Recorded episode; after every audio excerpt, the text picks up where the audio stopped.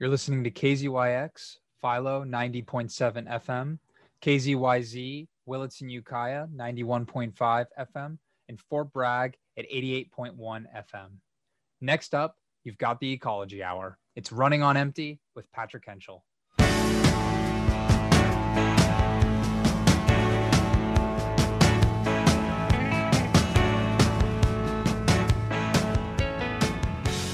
Good evening, everyone. To all of our regular listeners, you know that this show typically covers the global climate and environmental crises from different perspectives: scientific, political, economic, and often spiritual. Tonight, I want to spend some time getting to know, as much as possible through a radio program, the natural world local to where we call home. For this, I'm sharing a recent discussion I had with Liam Erickson, a Walla Walla slash Annapolis-based naturalist, artist, and overall ecosystem enthusiast. Liam's knowledge derives from his academic foundation in entomology, the study of insects, his voracious consumption of peer-reviewed journals, and perhaps most meaningfully, the endless hours of field time he's committed to exploring the natural world right outside our doorstep. In the first half of our discussion, we explore Liam's nature-inspired artwork, woodblock prints that feel imaginative, organic, and timeless. And we review what it's like to experience local flora and fauna through the eyes of a naturalist. In the latter half of our conversation, we lean into Liam's impassioned familiarity with the indigenous cultures of Northern California, exploring some of the native mythology that is, frustratingly, as endangered today as the ecosystems that inspired them in the first place. I hope you enjoyed the discussion as much as we did. You're listening to Running on Empty on K Z Y X, and I'm your host, Patrick Henschel. Hello, Liam. Hi, Patrick. How are you doing? I'm doing great. How are you? Not bad. Enjoying the rain. Having a nice down day.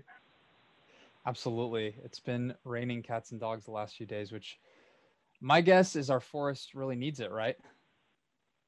Yeah. There was a... I was starting to watch trees drop branches, and uh, you can kind of see the effects of the uh, drought spreading across some of the uh, mountain ridges. It was a little scary. I was definitely relieved to see the first rains of the year, first absolutely. Real rain. Yeah, absolutely.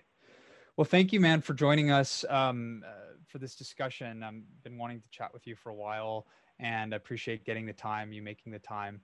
Um, you know, Liam, maybe we can start with this question. You know, you call yourself a naturalist and an artist. I want to ask you, what do these words mean to you? And from your perspective, how does one feed the other? Uh, naturalist, I think, is for me getting the broad scope of the environment that I live in. Um, and it inflects the art, I think, to a certain extent, because once you start seeing all the relationships of how the flora and fauna interact, uh, it kind of helps me layer ideas, and I also weave in um, the historical context of the Walla Walla River and uh, the surrounding mountain ranges. Uh, so I don't think my art could exist without the naturalist side. Um, you know, if I think about something like Dicomptodon, the giant Pacific salamanders, Um, I might include in an art piece some redwood branchlets to associate them with deep forest. Um, or if I'm thinking about acorn woodpeckers, for example, I might weave in dug fir snags because they use those as their main source of granaries. So things like that. And so um, the medium, the actual medium of your art um, is... really interesting, right? It's it's woodblock prints, and then you use that to actually impress on paper. Or what is what is the exact medium of uh, presentation for your art?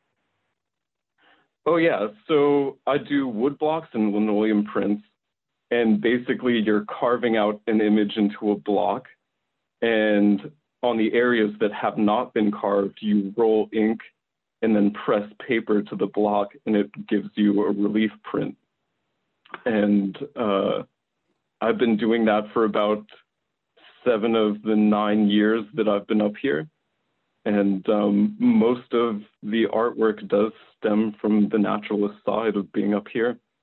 And when you say up here, that's Annapolis, just south of yeah, Walla. Annapolis, Annapolis and the coast up to like the Point Arena, uh, Manchester areas. The the are the places that I'm most familiar with. All the way through there. Cool. So I, I think it's clear to me how the naturalist work and your exploration of the world would affect your art. Does it then feed back the other way too? Do you find the artwork that you create um, influences the way that you then see the natural world when you move through and explore it? I think it just makes me keep my eyes peeled. Yeah. Um, you know, when you're looking at the natural world um, through the lens of an artist, I think you're looking at what makes a place unique. Mm. Um, you know, so many times when you're out in the field, you might find a rare plant that's in one canyon or two canyons. And um, I think part of being able to find those things is having my artist's eye. Um, but I eye think it detail. usually, yeah, an eye for detail. And also, uh, you know, the art needs to feel like it's place-based because that's what I get my inspiration from.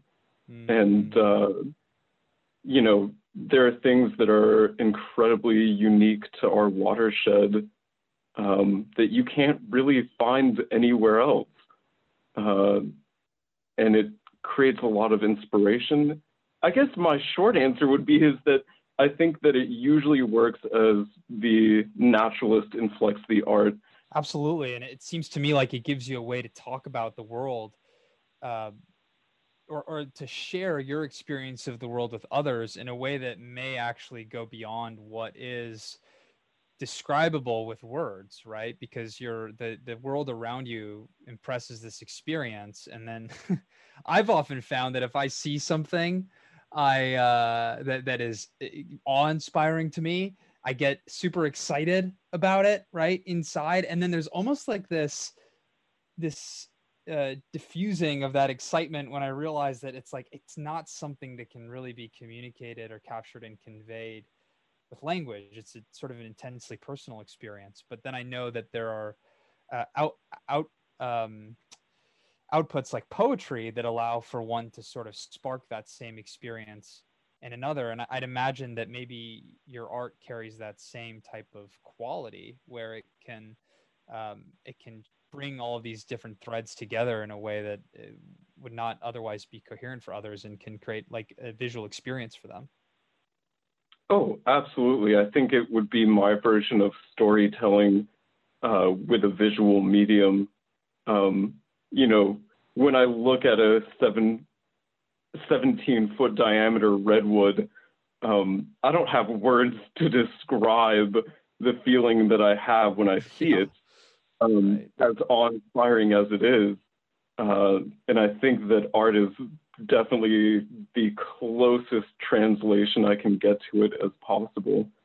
Um, but it just has so many venues you can explore, I mean, with yeah. the artwork. And I never feel boxed into one topic over another.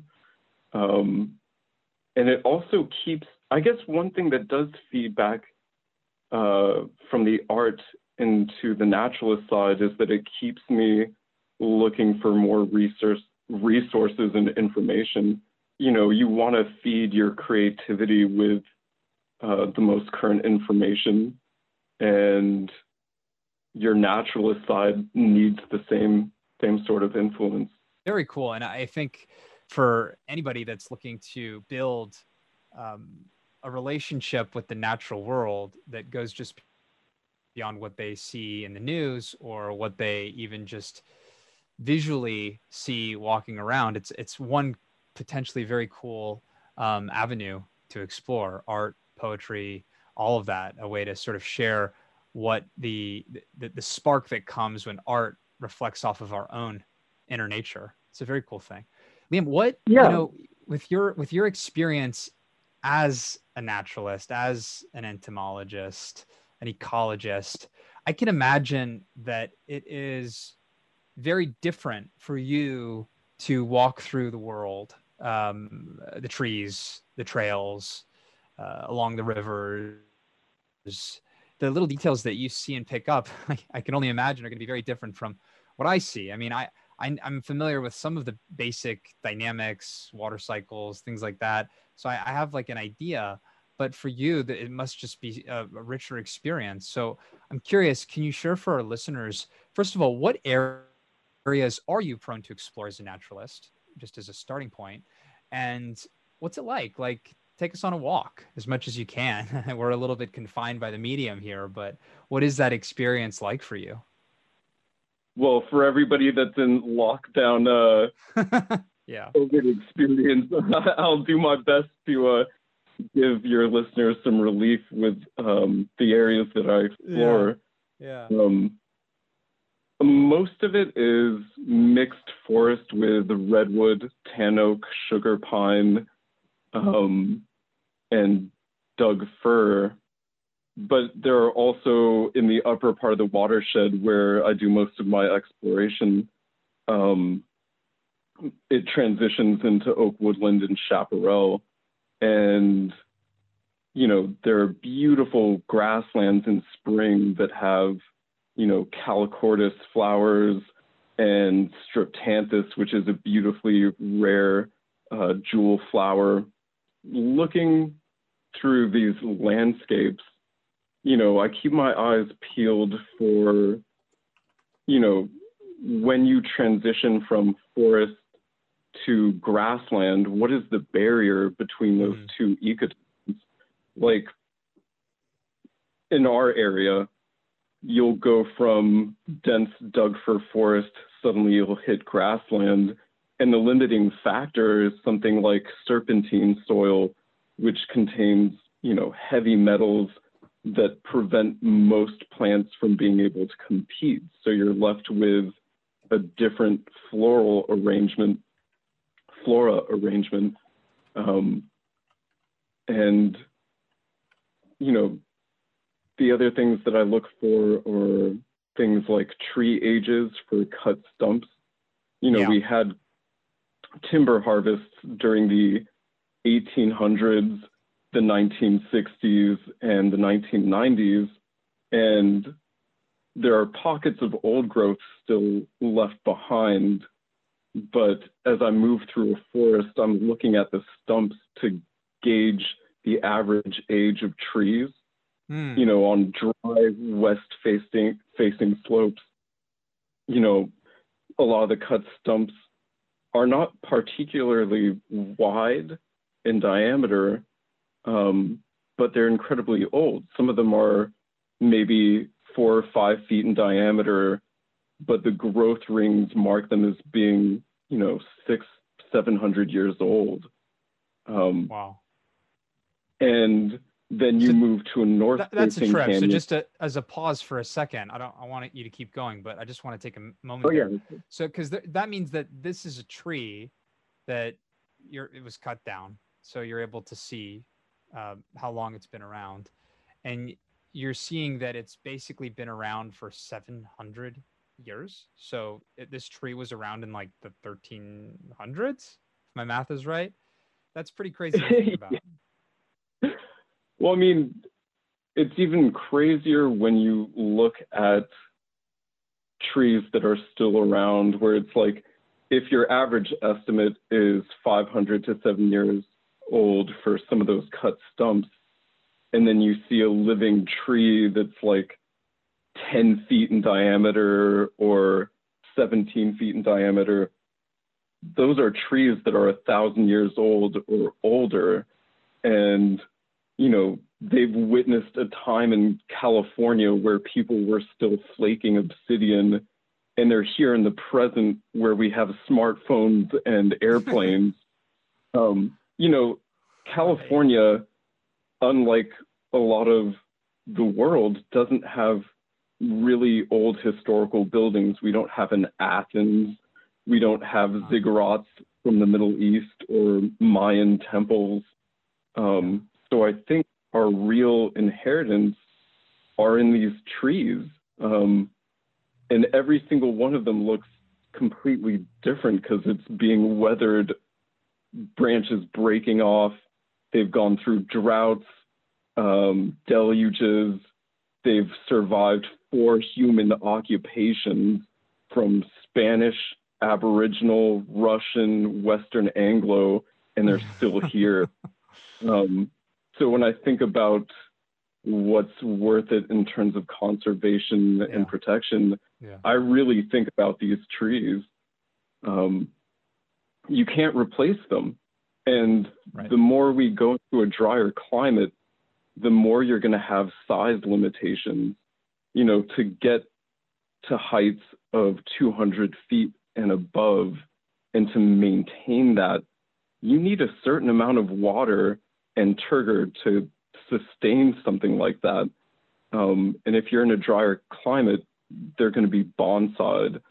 So if you cut a tree down that is massive, you know, those giants, ten foot diameter, very tall, uh, you're not going to get that back in the future. We're not going to go back to the wet climates that they originated in.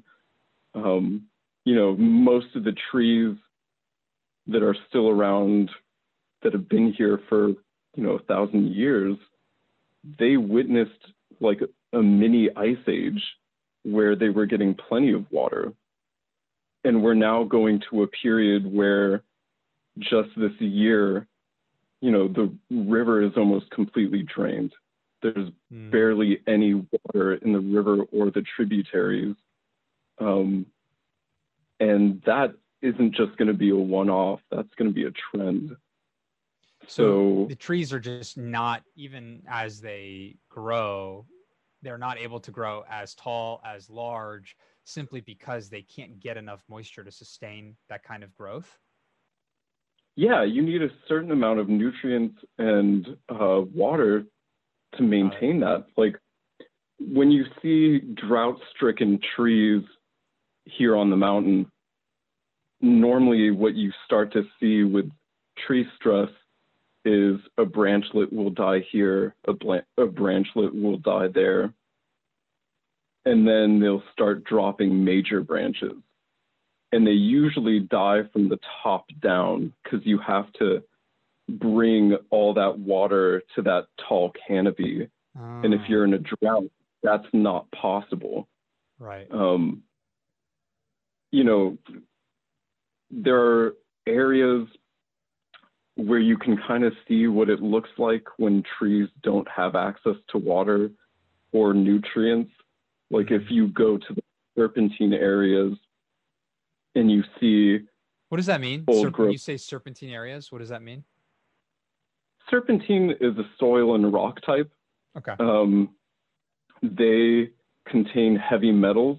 Okay. And they don't have a lot of nutrients in the soil. There's not a lot of calcium or nitrogen okay. for trees to use. And... Uh, so they're a great example of what it looks like for trees to try and function under stressful conditions. Um, if you go to a serpentine area and you see an old growth redwood, it's not more than like seventy, eighty feet tall, and the width is not more than like four or five feet. Um, but that tree could be a thousand years old. You just right. wouldn't know. It's bonsai'd. Um, so then, one of the con- one of the consequences of, you know, a rising average global temperature, um, we see it in the fires that rage across California. This propensity for um, for dryness to lead to brush that's, you know, more combustible, uh, fires that are harder to put out. One of the other consequences is just, as if this is a long-term persistent trend, which it looks like it will be, just trees are just, they're not going to be able to grow as much to as the heights that they would have um, historically, it sounds like. So this is one of the enduring consequences of a changing climate, is this loss of tree canopy, just by by virtue well, of that temper the temperature change alone, it sounds like. And also you're going to have a reduction of range distribution. Hmm. Um, there are already pretty decent papers and studies on the history of redwoods in particular, where they had expansions where they were across North America, they were circumpolar, there were some in Asia. Wow. And now they've been reduced to like tiny little slivers. Um, you know, there's there aren't a lot of redwood forests in the world. Um, so has the California biome. redwood, like, is that, has that, I mean, I may be stepping out of my boundaries a little bit here, but is that speciated? Inde- has it become ind- independent from other redwood types? And uh, could you tell us, like, what are the different, you know, at a high level, like, what are other redwood types and where do California redwoods sit in the mix? Well, I mean, we've got two species of um, sequoia relatives. We used to have um, six across North America. Um, but it's really just reduced down to the coast and the Sierra mountain ranges. Uh, and, you know, you and I had like talked about um, carbon sequestration, sequestration. Yep. Um, and, you know, for massive forests along the Amazon, that's a, a major thing. But California's redwood forests, it's like individually those trees are good at sequestering carbon. Right. But there's so little of them left that it does not make a sizable difference. Um, and as we go into this drier future, you're going to see redwoods retract into the areas where they can sustain themselves, which are, are north-facing canyons where it's wet, it's cold, and they're not susceptible to storms because they're protected. Um, you know, at one point in California, we had avocados and elms, um, which need a lot of moisture. Mm. And that's probably where redwoods had the largest expansion. Mm-hmm. Um, you know, redwoods, dogwoods, and um, chinkapins are probably remnants of much wetter time in California. Um, so what, in your view, has, what's, what drove the contraction from six species of redwood spanning North America down to the two that we have now that are contracting still? I, I mean, it sounds like obviously climate change is part of what's driving that now. Is that what, changing in temperatures and dryness and humidity, is that what drove the contraction of six species down to two, or was that something else entirely? Um, I wouldn't be able to speak for the larger group of redwood relatives, um, but certainly within California, yeah, the climate has certainly changed the population. And also, Um, to the north, they're cut off by a large serpentine belt, so they can't migrate any further north. Ah, okay. Uh, so you're kind of restricted and boxed in by both geology and um, temperatures, climate.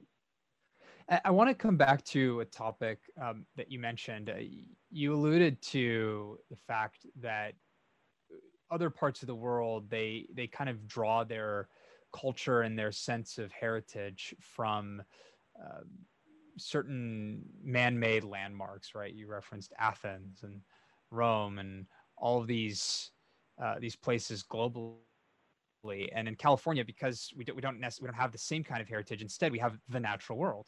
We have our trees, uh, and it's funny. Like, I think a lot in the climate change Um, community, or whatever you want to call it, the community, uh, the um, this sort of eco activism, eco defense community.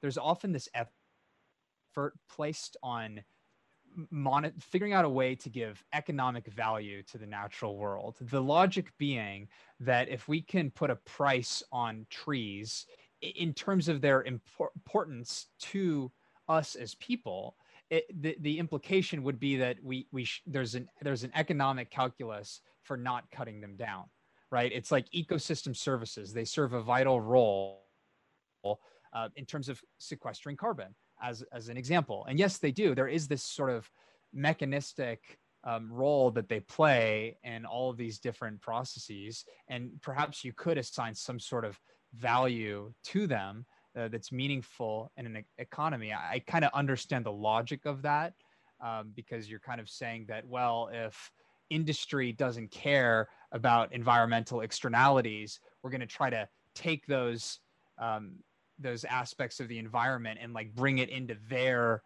um, their equations. But I think that there's an inherent danger there to taking the natural world and trying to put it into a math equation um, or into like a, a profit and loss analysis. I think that what you alluded to is crucially important, that these are, that this is a, a cultural heritage. It's, it's like a way of life. And so, you know, what about that? What about the intrinsic value of these trees um, and of these ecosystems? Can you speak more, whether it's the trees or the animals Um, that live in the areas that you explore? What about that? What are the, what are some of the animals um, that live here or that have lived here in the past and have since gone extinct? Uh, what, what does conservation look like here and uh, on the coast? Uh, what does conservation look like? Uh, right now, I think conservation in its best form to me are conservationists working with landowners to either buy their land or mm-hmm. get easements. Um, you know, most of our, our entire watershed are in private timber company hands and uh, fa old families. Mm-hmm. You know, the Richards have some of the largest tracts of forest left on the Walla Walla, and the other part is divvied up to like M R C and G R T. Um, and I think a lot of the conservation is going to depend on the market for the wood that they're harvesting. Um, you know, if there's no demand for it, then there's not going to be the same kind of pressure to def deforest our area.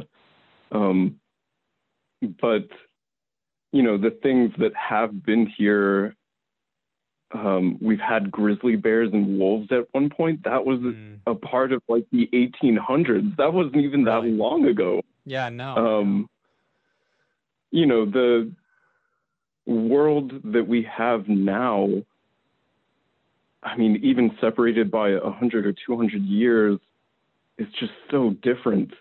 Um, so I I think my view on it is that we're just going through a series of succession, irreversible successions. Um, you know, at one point, I don't think we're going to have salmonids on the Walla Walla River. Mm. You know, we just saw the drawdown of um, the river this year. Yeah. And if you reduce the river down to shallow pools, which is what is currently going on, uh, you make those fish vulnerable to being hunted out. Um, it makes it easier to catch them for things like river otters or whatever birds eat the fish. Um, and it's like, if you get one year like that, you might be able to survive it because you have adults out at sea that can come spawn in the following year. But if you get a succession of those years where you get drought after drought after drought, you're removing that multi-generational spawning. Um, so, you know, there are some things like, you know, the activism for protecting the floodplains yep. and doing salmonid surveys. Um, But I think people need to look at the larger trajectory of where things are going. Um, you know, conservation to me as a naturalist is like most of the world has cut over their forests and turned it to ag land, and yeah. that's global. We're really, really lucky as Californians to have a landscape and uh, native plants and animals that are pretty similar to what we've had for the past five, ten thousand years. Um, you don't get that anywhere else. So I think that's my biggest main driver in trying to communicate with the public about what's worth protecting. Um, you know, when I go off into Preservation Ranch, um, also known as Buckeye Forest, mm-hmm. and I'm documenting plant diversity, insect diversity, um, also marking where all the old growth trees are. Um, you know, that's my version of inheritance, and I'm watching some things come and go. Like, there's a beetle called Scaphanotus, mm-hmm. and it eats snails and slugs, mm-hmm. and they require a pretty moist, humid habitat. And, you know, five or six years ago, I would see hundreds of them flood the basins of water that I have around the cabin. And in the past two or three years, I've slowly watched the numbers of them dwindle to almost nothing. Mm-hmm. Um, so it's similar to like the reduction of redwood distribution, where it's like, I don't think you'll see things like that go extinct, but you'll see a reduction. It'll be a contraction. And so then species um, that rely on those trees may go extinct. They may be rugged or, you know, durable enough to make it through, but other animals w- will not be, right? And that, so yeah. then, th- then that is, that's the essence of us being, it's, it's funny, like the sixth mass extinction is what they talk about. We're in the midst of the sixth mass extinction. And I think some of the numbers I, I read, it's like one hundred fifty species go extinct every day. But I, I think that number is like baffling, because often when I think of Whoa. a species, I'll think of like a cheetah or a tiger or a lion, right? But in reality, there are so many, like, if you, I don't know if it makes sense to call them almost like micro species, like different variations of beetle. You might go, go from having this many different variations down to having this many. And that's happening every day as a consequence of these um, these changes on the planet. Well, I mean, it's how quickly things are changing, uh, combined with how adaptable hmm. each species is. You know, um, they have studies from the La Brea tar pits hmm. uh, covering beetle collections, fossilized beetle fragments, and we have the same species that we've had for forty thousand years.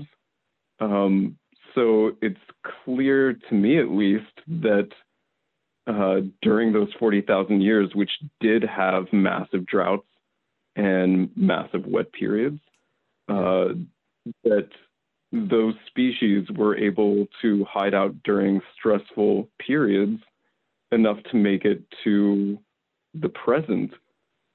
Uh, and I think that's kind of what we're going to have now. I'm, there will be species loss, um, but, you know, there will be little refugia across California, at least in our backyard.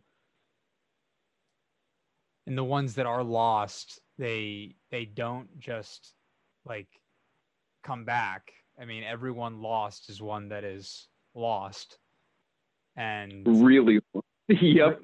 Right. Yep. It's not, you don't just get that sort of variation in the gene pool again to produce the same thing that natural selection can act on in the same way. It's like, that is, that's a snapshot in, in the grand history of time.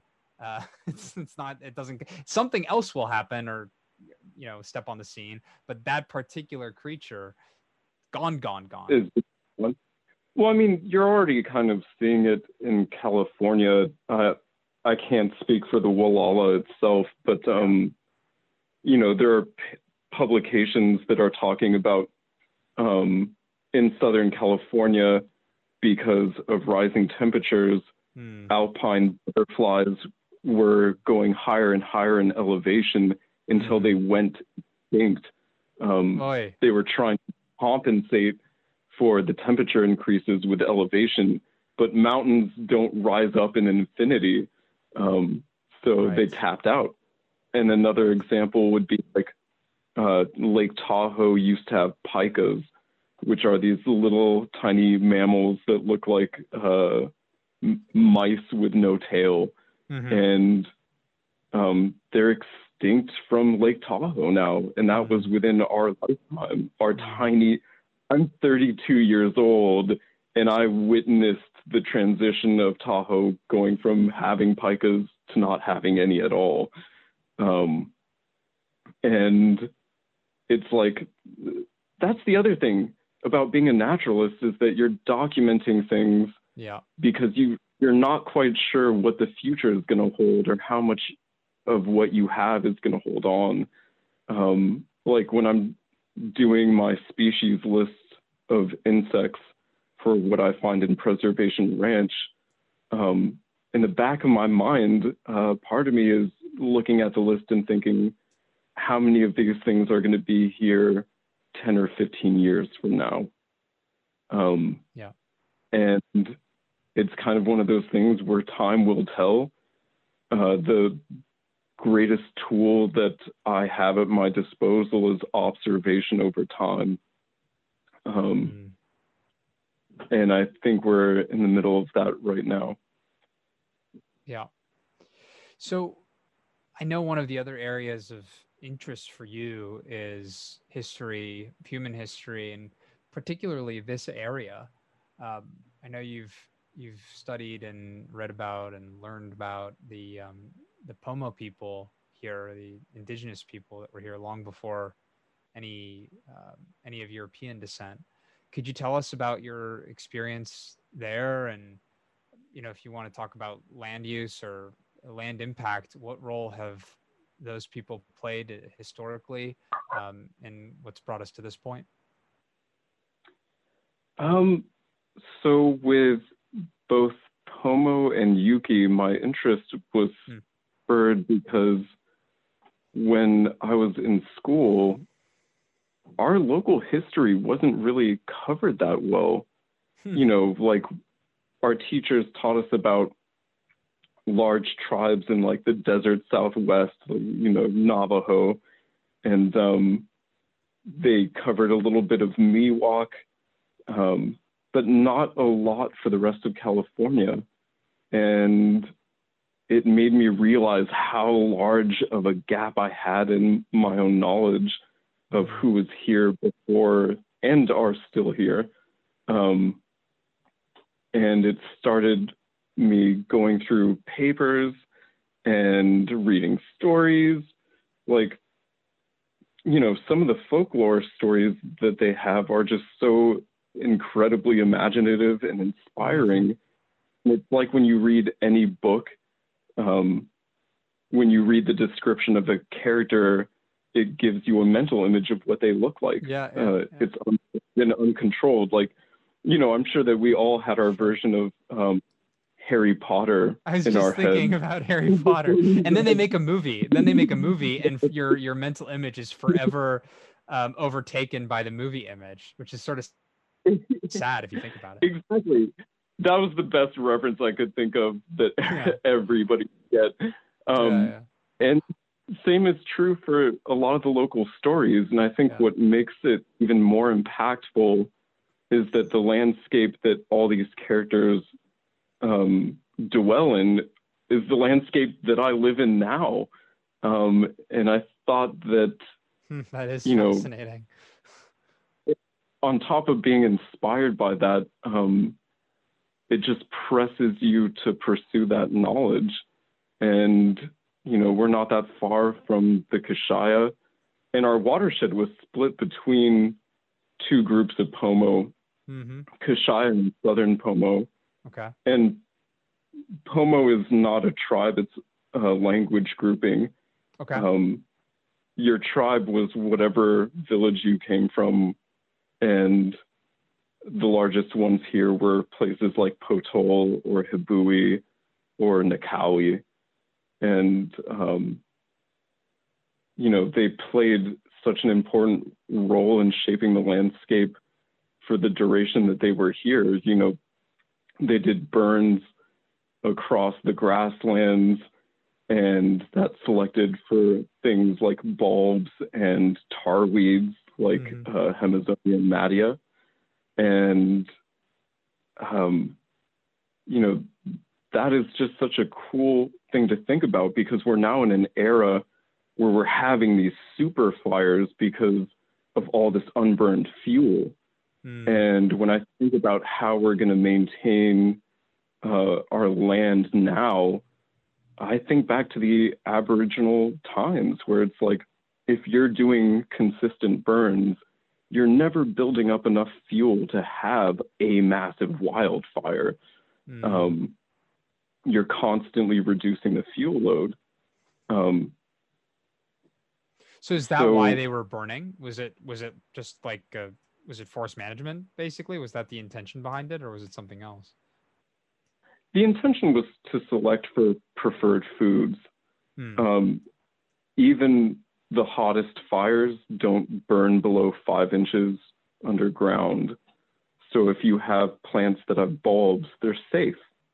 Um, and if you have a light fuel load, and you do it before plants germinate with the first rains, then the worst that's going to happen is that the seeds get scorched, um, but not destroyed.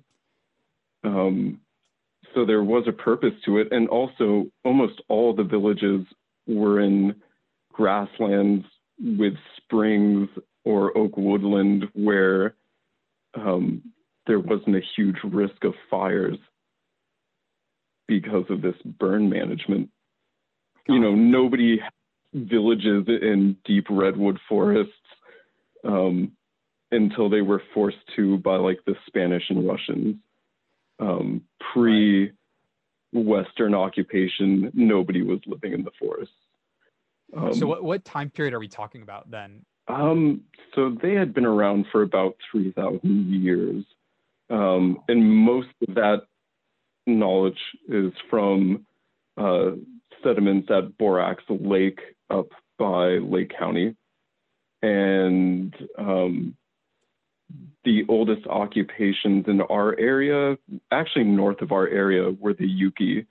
And they've probably been here for eight thousand, ten thousand years old. Um, so that's kind of the breadth of occupation that was here. And by the time they were documented by Westerners, their population had reduced to a small area along the Eel River to the coast. Um, and the language is now completely gone.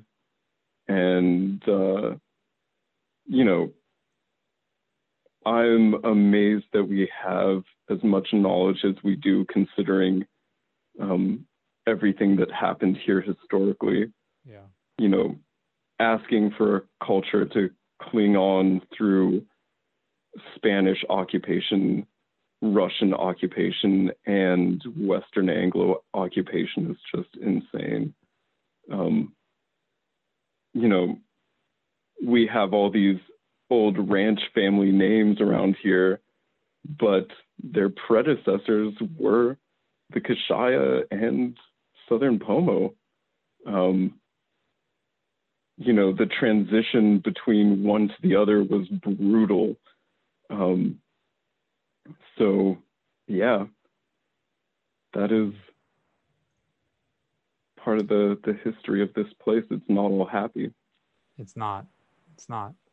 And so then when you think back, you know, in terms of the, the culture that you talked earlier about, Uh, some of the mythology uh, that is fascinating for you, because it actually all takes place here in our local surrounding area.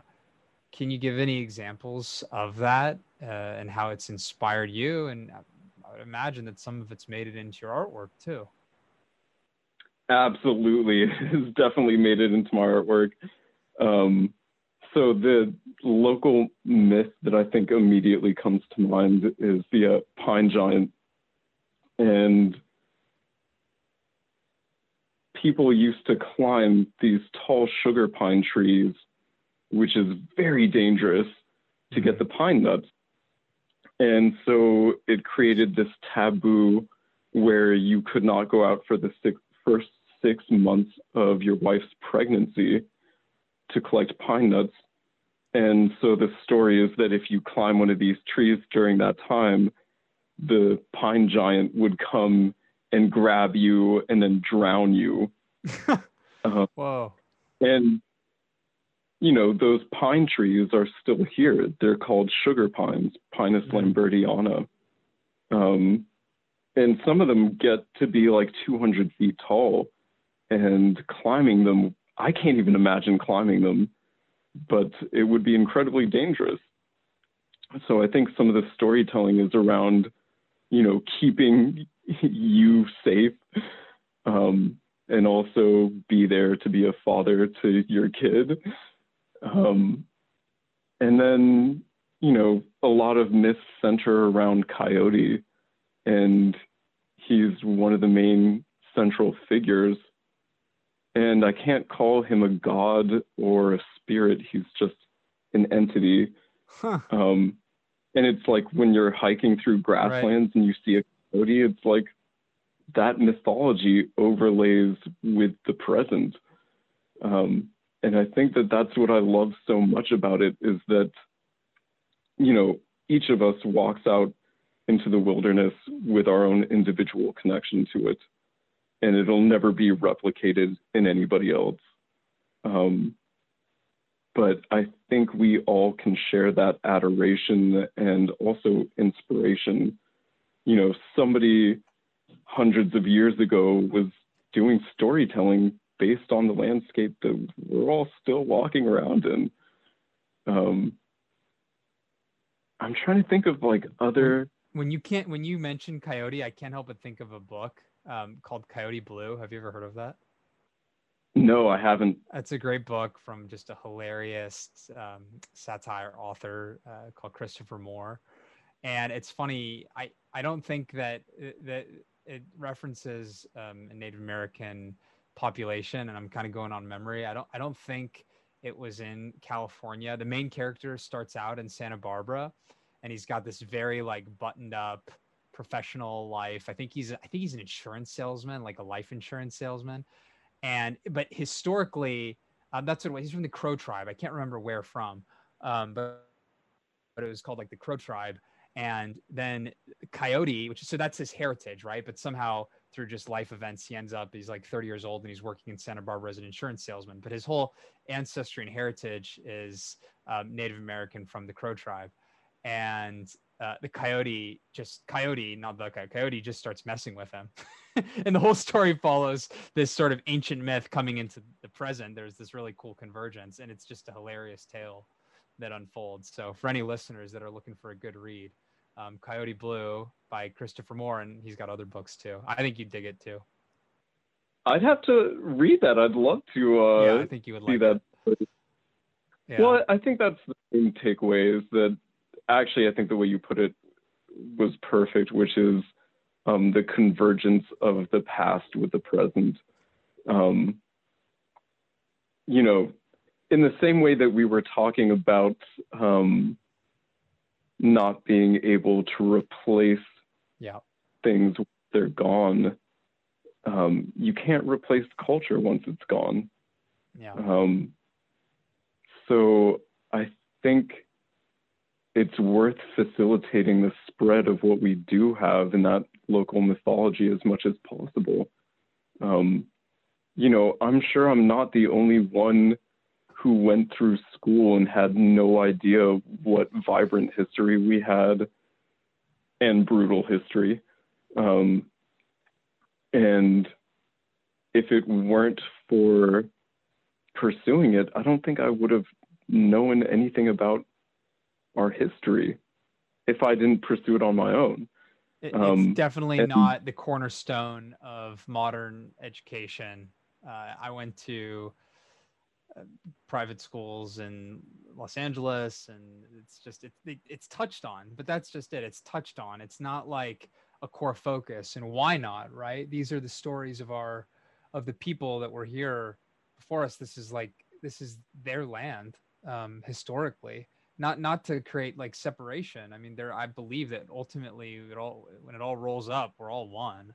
I do feel that way, but I think that out of respect and and consideration, like it it we should be very mindful of um, the the local history that inhabits that, that is core to where we live. And I just know personally from growing up, it's like, yeah, that was not there.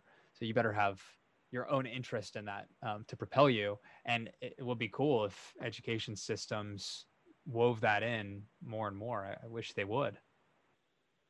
Well, I think it also is educational in terms of looking at the um, systemic inequality that we still have. Yeah. Because when you read about the history of this area, you see how economically tenuous things mm. were for the past couple hundred years. Um, and, you know, what role the West had to play in that. And, you know, I don't know how appropriate it is on this show to go into, but it's go like... for it. Um, People should know. Well, back when Western Anglo-Americans were coming in in the eighteen forties and fifties, yeah. um, they were forcing Native Americans off their land and forcing them to be ra- ranch hands mm-hmm. and being paid not in money but in alcohol. Um, and even when religious groups came through, they promised to remove alcohol from the community. They actually continuously brought it in. Um, and on top of that, it's like, I can't imagine what it would be like to be forced from your home. Huh. And uh, it was burned and turned into ag land and uh, timberland. And there were people from the tribes that tried to return home, and they were literally beaten and clubbed to death. Mm. Um, and those are the things that like nobody taught us in school. Right. Um, I think there, there are subjects that are worth talking about. It's like, you don't see orchards here because it was a friendly transition. Um, you know, that was forced. Uh, So I think yeah. my interest in our history is both in going for equality and making knowledge accessible. I think that's really what it, it's about. And also, I think the art plays a small factor in that, where it's like, it's hard to ask people to go out and do in-depth research. Yeah. Um, So meeting them halfway in a visual medium definitely helps, um, because you get to select the things that are really beautiful or um, unique, and you get to highlight them with an image, and uh, you get to let the viewer decide what it means to them. Um, and hopefully they get to do, it inspires them to do their own research. That's what I really hope. I think it's a sound hope. I think it's it, it makes a lot of sense, and it rem- when you say that, it reminds me of a film I just saw a couple of days ago that just came out called I Am Greta, and it is a uh, documentary about Greta Thunberg's life. She's a Swedish climate activist I've referenced several times before on this show, and by now, I think everybody the world over has heard of her at some time or another. And she's young. She's, I think she's seventeen still, maybe. I think she's seventeen now. But when she got started, she was fifteen. And she's basically made her whole uh, life in recent years about standing up and challenging political leaders, individuals, adults as a whole population um, to stop lying uh, about climate change and about the ecological devastation that the world is experiencing right now. And, it, it, you know, when you talk about the fact that we don't hear about our brutal history in America in the textbooks, that is a form of lying. It is, it is lying pure and simple. It's a distortion of the truth. It's obscuring the facts in order to serve an agenda. And that's exactly what Greta is fighting against. And the reason I bring her up is when you ask her, what should I do uh, about climate change as an individual? Her answer's always the same, and it's always quite simple. She says, you know, there's all sorts of activities you could do. Uh, there's there's ways to change your behavior. You could switch your diet, obviously, is a huge contributor. You know, meat consumption is just patently terrible for, um, for a whole range of environmental issues. And she goes down the list. But then she says, fundamentally, the, the one thing you can do and that I would urge you to do is learn about what's going on. Really learn. Understand it. Don't shy away from it. Get into it, and and don't turn your eyes away when it gets to be painful, because that is what's happening. And it's only with the the sort of the light of truth and, and seeing things as they really are that there's any hope um, that we can experience things differently enough to motivate change, a change, a real change in our behavior that persists and is is um, sustainable and not fleeting. So I think that that sounds very much in line with what you're saying, that, you know, you're hoping that people will learn, um, be motivated to learn on their own. And if your art can inspire that, um, then I think it's done something great.